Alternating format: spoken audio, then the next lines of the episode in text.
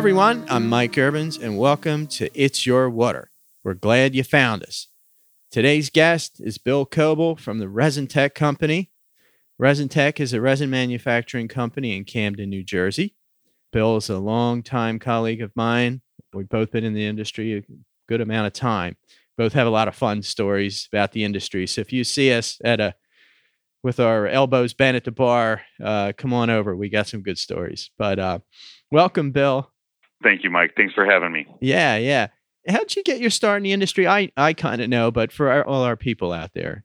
Oh, it's uh, it's kind of an odd story. Not not odd, I suppose, but uh, I'd actually uh, majored in chemistry in college, and I had this great plan in my mind. I was going to be a PhD research scientist, and then I spent a couple of summers interning doing research, and I realized how much I disliked it. So, but once you get so far into a degree like that, you can't exactly change to something else. So I said, you know what? Let me see what's out there for me. And I ended up going to work for the Nelson Corporation in Norton, Ohio in 1997. So we're going on close to 26 years in the business. Mm-hmm and Dave and I went to the same school. Dave Nelson, who's one of the uh, the owner, yeah, I forgot. Went to the same that. school, yeah. And then when I worked there, the ResinTech sales rep was Larry Gottlieb, wow. and Larry and I befriended very quickly. And even when I left Nelson and went to work in the chemical side of uh, water treatment, Larry and I stayed in touch. And then I started working at ResinTech in 2000. So that's kind of my career path. There you go. So 2000, boy, they were just they were out of a garage back then. Yeah, I mean it was very different than we are today, of course. Oh yeah. You know, our sales meetings used to just be five guys in a house sitting around a kitchen table. You know, now there's you know 50 people at this thing, right? So yeah, we've come a long way in those uh, 20 plus years I've been there. But it's still family, you know. I mean, it's still you get to still have the Gottliebs. So it's still a family business, and you have them to answer to and, and yep. not board members and stuffy safety meetings and, and crazy stuff. I mean, Oh, for sure, and they're great to work for. I've I love working for both of them. You know, this is Jeff and Larry at this point. Mike's been retired from the business for a bit now, but yeah, uh, yeah. Yeah, they're great people. They care about their employees. They care about their customers. It's it's been a great great experience working for them. So you've been there since 2000. So if I yeah, know 23 years in 20, May coming up here. See, it's very easy. You have easy math. I started in, in mm-hmm. 1986, so it'll be right. like 40 years or something. Yeah, you're yeah. carrying you're carrying ones and stuff. Yeah. Get my gazintas. Kids don't even learn that anymore. I no. remember doing that with my children. Like, what is this? Carry the one. Carry Nobody the taught one. you this? Yeah. Well, I have a, I get a lot of resin questions. That's why I brought you in here because sure. uh, I do a little bit of everything, and I've listed probably the most frequent ion exchange resin. You know, of course, for our listeners, the most frequent questions that they give me, and first one is how long is it going to last? And it's such an open-ended question, sure. cation and anion. And but we'll start with cation and move into anion. And what are the major life influences on uh, cation that'll kill it? Yep, yep. And we do need to look at them separately. The, yes. The degradation of cation and anion are, are quite different. So let's start with cation, right? So cation resin, you know, we have the cross-linking, right? That's what holds the bead together it's when that cross-linking starts breaking down is when the resin doesn't quite work as well anymore, right? We know this, right? Mm-hmm. So you know, chlorine impacts it, but you know, any oxidant can impact it. So whether it's chlorine, whether it's chloramine, whether it's you know peroxide, ozone, you name it, permanganate, they're all oxidants. But the one oxidant that we don't always talk about either is oxygen. So hmm. I mean, at the end of the day, all oxidants are a oxygen donor right, to an oxidation process. Mm-hmm. So you can have, obviously, if you have those in the water, they're going to shorten the life of the resin. But when you have oxygen in the presence of other things, it can also speed up degradation. So if you have metals present, right, like iron, right, very common application, oh, yeah. right, iron removal and softeners, that will speed things up. Yep. Another uh, factor is heat. So we deal on right those those hot water applications, maybe a condensate polishing. You know, heat also speeds up the degradation process.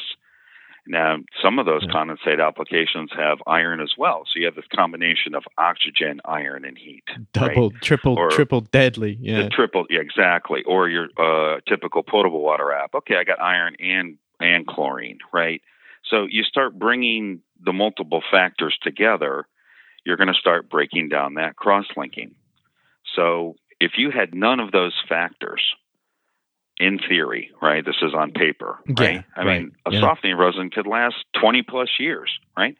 And and I've heard those stories like, oh, I've had that resin in there for 20 years. I'm like, wow, I can't believe it, right? You hmm this stuff looks like it the day you put it in there, but if you dig down in it, the water chemistry and the environment was pretty darn clean for them, Very, right? yeah.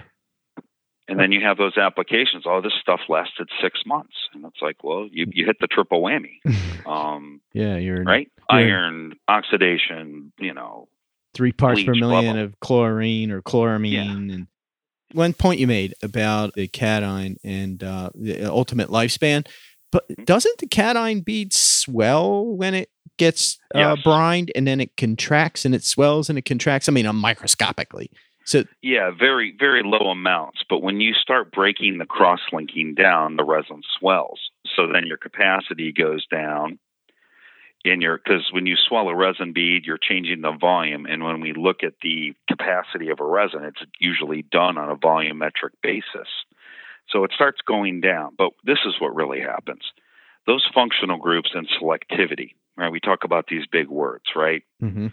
where the functional groups, when they're closer together, they're more selective. The further apart they get from one another, the less selective they become. So when you have a higher cross linked resin, right, like a 10% or a macroporous version, which are anywhere from 12 to 15, they have very high cross linking. Those functional groups are really close together, therefore their selectivity is higher.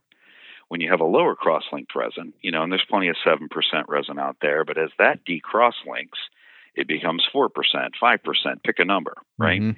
What's really happening is the functional groups are getting further and further apart. As they start spreading apart, the selectivity goes down. Why does that matter? Well, now it can't remove it as the hardness as efficiently, Mhm. right? You're getting higher leakages. Every time you regenerate, no matter how much salt you throw at it, you can't recover more capacity because remember, capacity and leakage are kind of linked together, right? Mhm. you have an endpoint. You say, hey, I want to reach one part per million of total hardness. Well, all of a sudden you're hitting one part per million within five minutes of putting it back online. That resin is just not capable of getting to that level anymore because those functional groups are just too far apart from one another. yeah so I think that's the simplest way to look at it. I mean, Yeah. chemistry wise, there's a lot more to it, but yeah when I'm explaining it to people, that's kind of how I explain it to them so they have a better understanding of what's actually happening. Yeah, and that's and we'll we're going to address cross linking in a little bit and how the importance of this internal structure of resin called cross linking and how important it is to resin life. And um, but what about uh, anion? Anion seems to be a lot weaker, right? Yeah, anion's different. The degradation mechanism or the way it loses its umph or capacity or lifetime, these same type factors, they don't attack the, the cross linking. What they actually do is attack the functional group itself. Hmm. So in certain cases, it'll just remove it from the resin. Sometimes it changes the functional group on the resin. So a lot of the anion resins we use for potable water are, you know, strong base, right? We're using a strong base anion. A lot of them are type ones, sometimes they're type twos. There are different types. So I won't get into that just yeah, now. yeah. But what ends up happening is the chlorine attacks that functional group, and in the case of a type one, it will just literally pop it right off. I mean, it just goes away. That's It weird. just disappears forever, And certain functional groups, like a type 2, you actually convert it from a strong base to a weak base functional group. Hmm. And here's a little, you know, and I'm sure you know this, but for the listener, hmm if you have chlorine in the water and you apply it to an anion resin, chlorine in water is actually hypochlorous acid and, uh, you know, hypochlorite, right? Bleach is sodium hypochlorite. hmm You can buy calcium hypochlorite tablets or whatever. The Right. hypochlorite is an anion that is more selective than the anion resin you're using for exchange. what ends up happening is the anion resin actually removes the chlorine from the water ionically. Hmm. So you're attaching it that way. Now it will regenerate off. It does behave like an ion, but the resin's pulling it right in, right? So if you have any chlorine in the water, it gets pulled right in. Permanganate's the same same situation. Permanganate will get exchanged onto the functional group itself. Things like ozone, peroxide, chloramines, they don't really behave that way. Hmm. But those other two specifically, bleach and permanganate, will actually attach to the resin. Wow. I never thought of that. I honestly, I mean, uh, that's why I do these podcasts. We, Yeah. we all learn. So, like if you're doing a school, for example, and you have to maintain a residual of disinfection Mhm. throughout the entire system, Yeah. if you put an anion based resin in there, whether it's for uranium removal or maybe you're using one of the hybrid arsenic removal medias, Mhm. um, something like that, it goes through an anion, it will get removed. You will, they will you will have to re-inject chlorine after that resin. There's no way to get around it. Right. Now, eventually, it'll fill up and kind of pass it down the road, but it's going to take a really, really long time. It's why why have to factor that in when you could just inject afterwards. So yeah, exactly. and plus you should be doing that anyway, obvious for obvious reasons what we're talking about. Um, Yep. But in the end, cation gets attacked by cross-linking destruction, anion gets attacked at functional group destruction. Yeah. So even the and, and anion resins are, like you said, are much more fragile. So they can degrade much quicker. You know, even under oxidative environment, like a cation resin, you still might get three, four, five years. Hmm. You know, anion might only last one or two years under the same conditions. So they can vary pretty heavily. Geez, it's like the cation gets rickets and the the the anion gets is uh, neutered. Yes, correct. now you can still break down cross-linking on anion. Seen this a lot on organic scavengers or tannin removal situations because those resins that we use for those applications are fragile to begin with. So basically, the like a bleach for or a chlorine, for example, you know, yeah, it goes after the functional groups, but then it starts going after the cross-linking at the same time. Yeah, so double whammy. it's uh oh, you should see some of these samples. We, I mean, they're pulverized. Yeah. I mean, it's just amazing how bad they get. Lesson here: put a carbon bed before your anion and cation. Absolutely. So moving on, you Yep. know, because we got a lot to cover. It's uh the we're just trying to give you pearls of wisdom here, everybody. Um, yeah. Sorry, guys. I yeah. talk a lot. yeah, no. What is a big foulant of uh, of ion exchange resins? Oh, sure. Sure. That we would see Well- commonly. Yeah. I mean, I think the obvious one, and I'm going to circle back to it, is iron. Yeah. So we'll come back to iron. Iron's probably uh the number one thing I see foul cation resin. Mm-hmm. But in general, we deal with quite a bit of suspended solids fouling. Mm-hmm. So this is a water that has particulate in it going through the resin. Uh-huh. And if it's not removed ahead of time, it can actually kind of stick to the resin and then build a layer of, for a lack of a better description, mud or crud or dirt in the resin itself. Mm-hmm. And there's a reason for that. So in chemistry, like chemical water treatment, like uh, in wastewater treatment, Mm-hmm. for example, or even clarification applications, you know, we've heard the term coagulant and flocculant, right? Mm-hmm. Coagulants and flocculants are polymers or chemicals that exhibit charge, and their whole purpose is to neutralize charge of the particle in the water to create a bigger solid that then settles, right? Okay. So we're basically taking little itty bitty particles and we're sticking them together to make big particles so they settle out in a clarifier. Okay. That's really what that chemistry does. right. Well, the, the chemistry that's used for that a lot of times are charged polymers and Uh-huh. they can have cationic or anionic charges, and that's what attracts the dirt and muck to it so that it settles. Well, guess what ion exchange resin is? It's a big charged particle, right? so cation resin is actually a big charged anion, where anion resin is actually a big charged cation piece of Mm. plastic. It attracts, and the, these particles can stick to it. And then, therefore, they, you know, you got to backwash them out. Sometimes you can't if the particles get too big or they're too well stuck to the resins, right?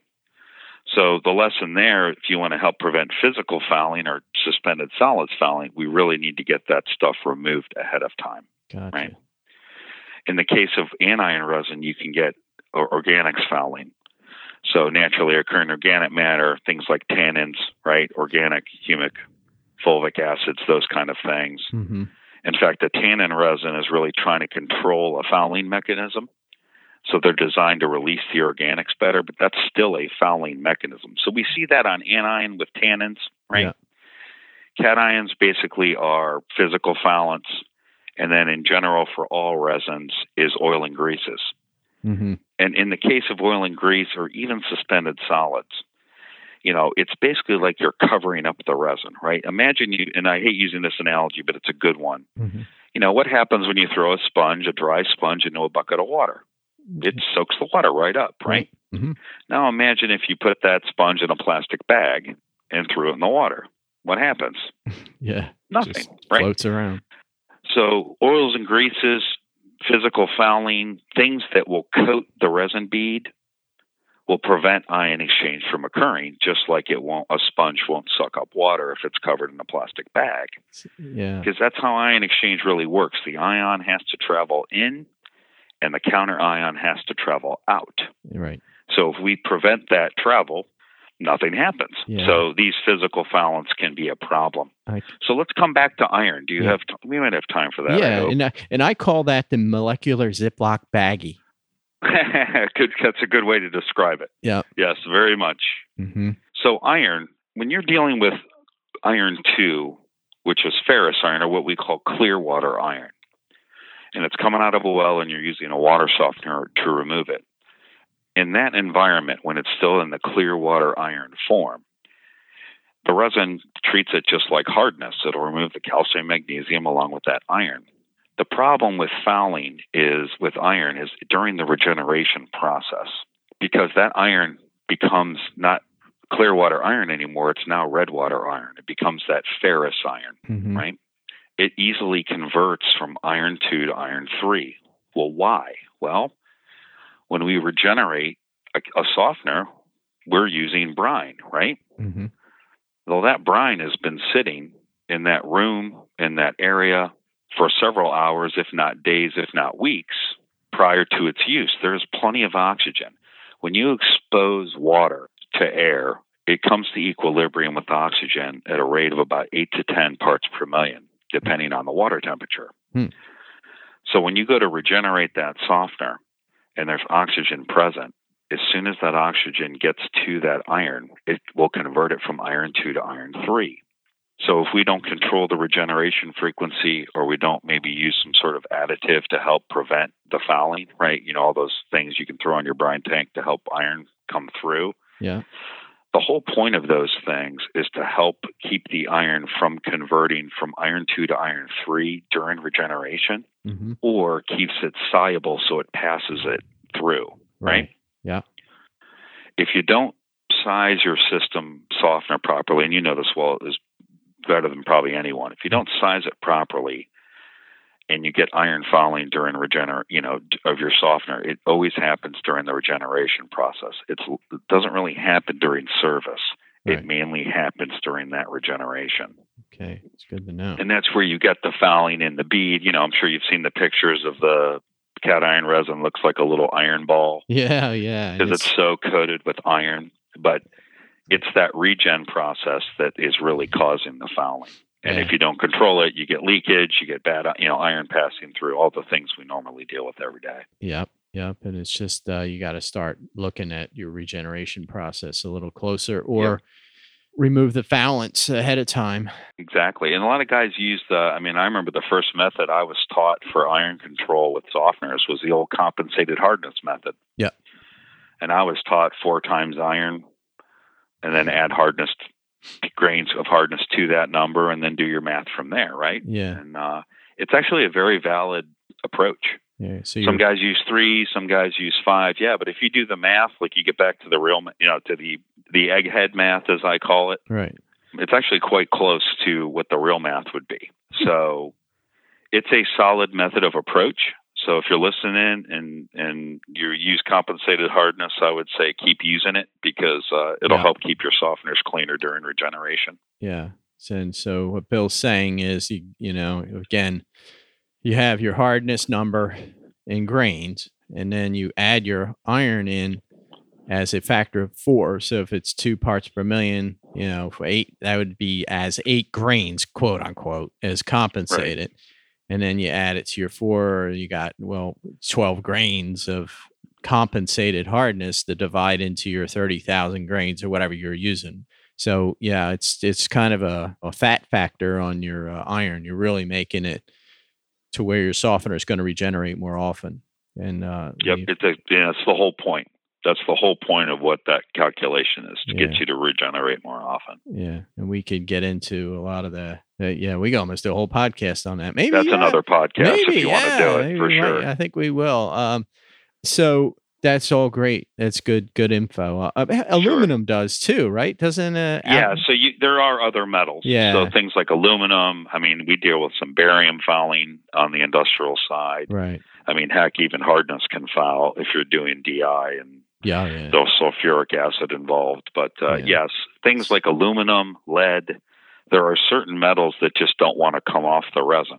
yeah. So, or they accumulate on the resin and they just take out the resin the same way kind of we talk about iron. It tries to come off, but then it precipitates. That's really the mechanisms when we talk about metals reduction or metals in general fouling ion exchange resins. Right. Right. Is right. they change a form and they no longer are soluble and they become insoluble. Right. So water softener was meant for hardness. Meant for soluble ions that like to stay soluble. Stay right? There you go. Exactly. We touched on this, and I think this is important with resin manufacturers and Mhm. what you're paying for out there, everybody, and your quality of ion exchange. Where does the quality of ion exchange come into when the manufacturer is telling you one thing, but it may be another thing in the bag, and that is cross linking. And Sure. that's the structural structural building blocks, uh, polymer building blocks that that make up cation resin. And um, so you have what six percent, eight percent, ten percent, and then past ten percent for our listeners. That's that gets into a different realm. So Yes. but what we use here is mostly eight and ten percent, but six percent on country water without any any chlorine oxidation whatsoever can work also. So what is cross linking? Well, cross linking, I think the I always like to use a, an analogy of a ladder. So think about a ladder. Let's say that ladder is 20 feet tall, Mhm. just for an example. Mhm. And think of the sides of the ladder as the backbone, where all the functional groups are that do all the work for you. Mhm. And then the rungs are the cross linking. So let's say you and I had a ladder that's 20 feet tall, but it only had 10 rungs on it. Mhm. And then let's say we had a ladder that had same 20 foot that had 20 rungs on it, Mhm. and then a ladder with 30, and then 40 or 50, right? When we talk about the stability of that ladder, which one which one would you think would be the most stable? Of course. Obviously the one that has the most amount of rungs. When a resin gets attacked, softening resin or cation resin gets attacked by oxidants, picture in your mind of the chlorine as little hatchet. It's just hatcheting out the rungs as it goes, right? Mhm. So the more rungs you have, the more attack it can take. Because even though, yeah, the resin may have lost some of its cross linking or the ladder lost some of its rungs, if you had enough rungs on it to start with, it can still stay stable for a long period of time, Mhm. right? So that's the first thing is that the higher the cross linking the resin, the more chlorine tolerant, I guess is the best way to put it Mhm. over a longer period of time, just because the chlorine attacks the cross linking no matter how much is there to begin with. And your life of your resin will be dependent upon how much cross linking you had to start with, right? So the higher the cross linking, the longer the quote unquote resin will last in an you know with chlorine in the water, right? So that's number 1. Mhm. Cross linking also comes into play in terms of selectivity, leakage, capacity, all of those factors that we look at when we're looking at applications. Now, when you look at your typical home potable water application, you know, they're only trying to achieve, for the most part, one grain per gallon. Mm-hmm. So let's not forget one grain per gallon is 17 parts per million, or 17.1, right? Mm-hmm. In most industrial or commercial applications, sometimes they want one part per million. Sometimes they want 0.1 part per million. Oh yeah. So the lower you get in the terms of quality of water required, you know, that cross linking becomes important because you got to be able to regenerate that resin with a certain amount of salt and concentration of said salt Mm-hmm. in order to attain the water quality coming out the back end. So if I'm a, a situation where I want one part per million of hardness, I'm not going to throw a 6% resin in there because I know it's probably not going to hold up for very long. It might only last a year before it goes down, Right. right? But if I put a 10% in there, I'm probably going to get, you know, five euros out of that, you know, given whatever the environment is in terms of oxidation. Mm-hmm. So cross-linking not only is the strength of the bead from an oxidative perspective, it also dictates kind of the water quality and the capacity as a result that you'll get out of the resin for a longer period of time. Mm-hmm. Yeah, it makes sense. I mean, that ladder, those are kind of the two main things. But ladder analogy makes makes a ton of sense. I mean, that's Mhm. that's so visual. I I never used it. I just yeah, I, I just something. Uh, just something I kind of. I don't think I read it. I just kind of came up with it several years ago. It's just easy way to explain it. yeah. Well, you can use my molecular Ziploc baggie, and I'm going to I like steal. that I'm, a lot, I'm, actually. I'm going to steal your uh, your ladder. Yeah, steal the ladder, baby. No problems. There's no But- copyright on that. No worries. the um, so that really that puts it a lot in perspective. hmm Now, this is the funny thing, and we know this, and and uh, I know you have a good product that is a black cation, and Yep. we've us old, well, I'm a lot older, but the guys that have been around, the Mac Daddy resin was the C two Yeah, forty back in the old day. Yeah, C249 back in the day. Yep. When they could use solvent, when they could they could cook the resin a little bit longer, it poured right out of the bag like water. And wow, you know, Stan Zarkowski, God rest his soul, was that was his his uh, vanity plate said C two forty nine. I think it Beautiful was the- product. It was it was right made and right right down the street in New Jersey, and yes, uh. And uh, you know, and as corporate raiders came in and corporate raiders left, so did C two forty nine. And yes, agreed. and ResinTech did see an opportunity there to make a uh, black cation, and right there in Camden, New Jersey, uh, in good old USA, and but some people they look at the blonde resin as it was bleached out, like ah, you Right. know, it's blonde, it's no good, but it's really the cross linking. But you know, the black versus blonde, can you just clear that up a little bit? and- Yeah, sure. I mean, from a chemical perspective, you know, as long as the specs look good and compare, it doesn't matter what color the resin is. It really comes down to the capacity, the moisture content, and the cross-linking of the resin. So you can have a amber or black, and they could have the same chemical specs, and honestly, they'll do the exact same thing for you in your application, right? Mhm. So color doesn't matter. Really, where the color comes from on a black cation resin is just basically if, like you you kind of alluded to it, like how did you cook it, right? Mhm. So when you when you sulfonate a bead, like if you actually look at the polymer used to make cation resin, it's actually this really snowy white looking little itty bitty plastic bead. It's not black at all. It's not amber at all. It Mhm. doesn't get its color until you sulfonate it Mhm. and the sulfonation process is what puts the functional groups there.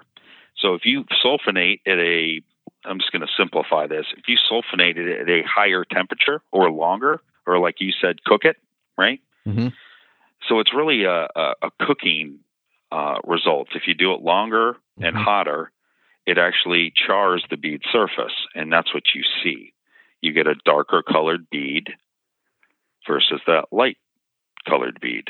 And that's really the only difference in terms of how they're made. It's Mhm. really a temperature and prolonged exposure difference.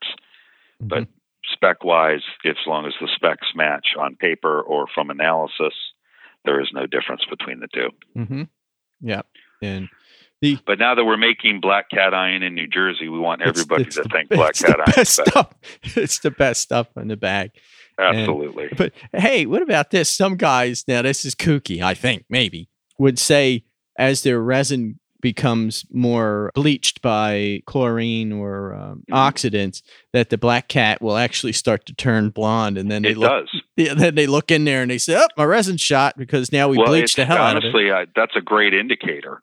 It's at least an indicator that if it was black and now it's amber or golden color, like the normal color you're used to seeing, it is a good good indicator it's been exposed to chlorine for a long period of time. Mhm. Whether the resin shot, you know, analysis would only tell you that, or or something in the field. But I, I don't think that's a bad thing. If it's it's easier on them to service their their client base or their customers, and they want to save the trouble of rigmarole of an- analysis, Mhm. it's as good a way of looking at it as any, I guess. hmm And you guys coming back around, you guys can analyze ion exchange sure. resin for customers, uh, bona fide customers. It's not a charge, but if you do want to get into deep analyzing, there is a charge for it. But ResinTech does have a, a one heck of a lab to tell you thumbs up or thumbs down on your resin, or as my brother would say, Dominus Biscus. right. And uh, so, but yeah, yeah. And we, yeah, I have a couple more topics, but you know what, Bill? I'm thinking we're at our time, but Okay. I'm thinking, you know, we have uh, just as uh, the tickle you with a feather, the pH drop with anion resins. That's a big thing, and you do a good little blurb on mm-hmm. that and how we can estimate the drop. I think we're going to circle back and do another pod on that one Sounds and, good. Yep. And we'll maybe come back to the valence on the resin and some iron removal and little tips of what we've found over the years. That pH drop with anions, you know, we use them for nitrate removal. Some, I don't know if the PFAS, you, we get too much of a uh, drop off of well, that you you can't. I mean, you will on the initial throughput if it's not buffered. until so it comes up to I mean, any anion that we're using in potable water, you're going to experience this pH drop, and whether it's virgin or uh, obviously on a regenerative, you know, regenerable application, you're Yeah. always going to see a pH drop. Yeah. You can try to control it. You can definitely calculate it and estimate it. You just got to work around it. You know. Okay. Actually, at WQA this year, I'm doing the big show in Vegas. I'm doing. I'm not going to hit on it like specifically, but I'm going to be talking about anion effects, and this was part of it. Was the pH drop? So Cool. Another reason to go to uh, Yeah, sorry, I WQA. didn't- wasn't plugging myself. I was just mentioning if anybody's going to be there, they come to that that presentation. Yeah, I'll be there. I'm doing a commercial industrial thing. So, yeah, it's kind of late for everybody to sign up to Vegas, but if you're around, hey, come on uh, WQA. cheap. Get out there. No That's- problem. That's right. Get on the, the Flying City bus, you know, That's right. and uh, as I call it. But no, I mean, this is this is great. I really, really appreciate you giving us the time here, and we're going to hear from Bill again soon. And thanks for coming in. or, or Thanks for inviting me. I'm I'm glad we were able to do this. Yeah, yeah. And uh, trust the frog, everybody. Thank you. All right. Bye bye.